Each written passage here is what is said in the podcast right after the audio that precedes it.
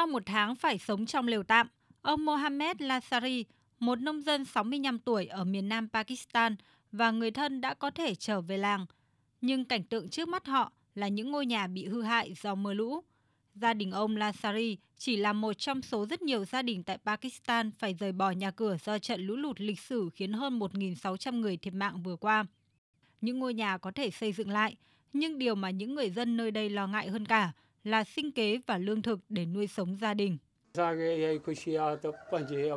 Tôi rất vui khi được trở về nhà, tuy nhiên cuộc sống phía trước thật khó khăn.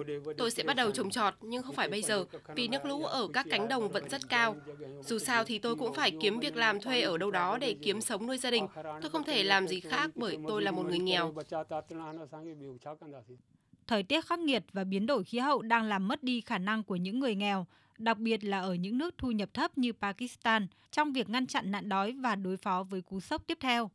Báo cáo mới nhất của Liên Hợp Quốc cho thấy, ít nhất 345 triệu người ở 82 quốc gia đang phải đối mặt với bất ổn an ninh lương thực và khoảng 800 triệu người, tương đương gần 10% dân số thế giới bị ảnh hưởng bởi nạn đói trong năm 2021, nhiều hơn 46 triệu người so với năm 2020 và hơn 150 triệu người so với năm 2019.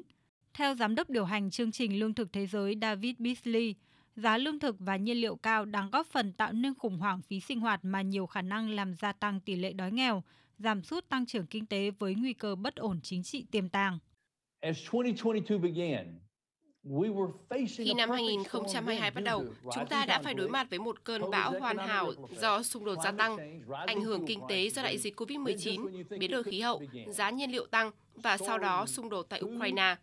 Và kể từ khi xung đột bắt đầu, chi phí lương thực, nhiên liệu và phân bón tăng cao đã khiến thêm 70 triệu người đến gần với nạn đói. Những gì là một làn sóng đói bây giờ là một cơn sóng thần.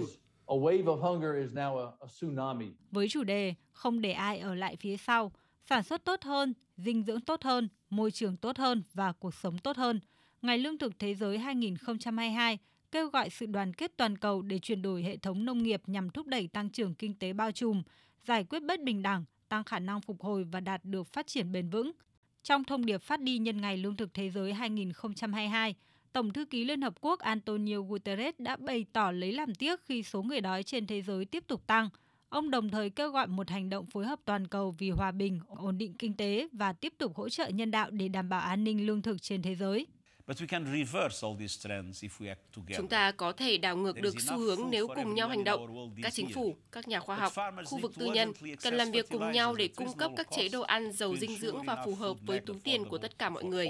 Các tổ chức tài chính cần tăng cường hỗ trợ cho các nước đang phát triển để họ có thể giúp đỡ người dân và đầu tư vào hệ thống lương thực.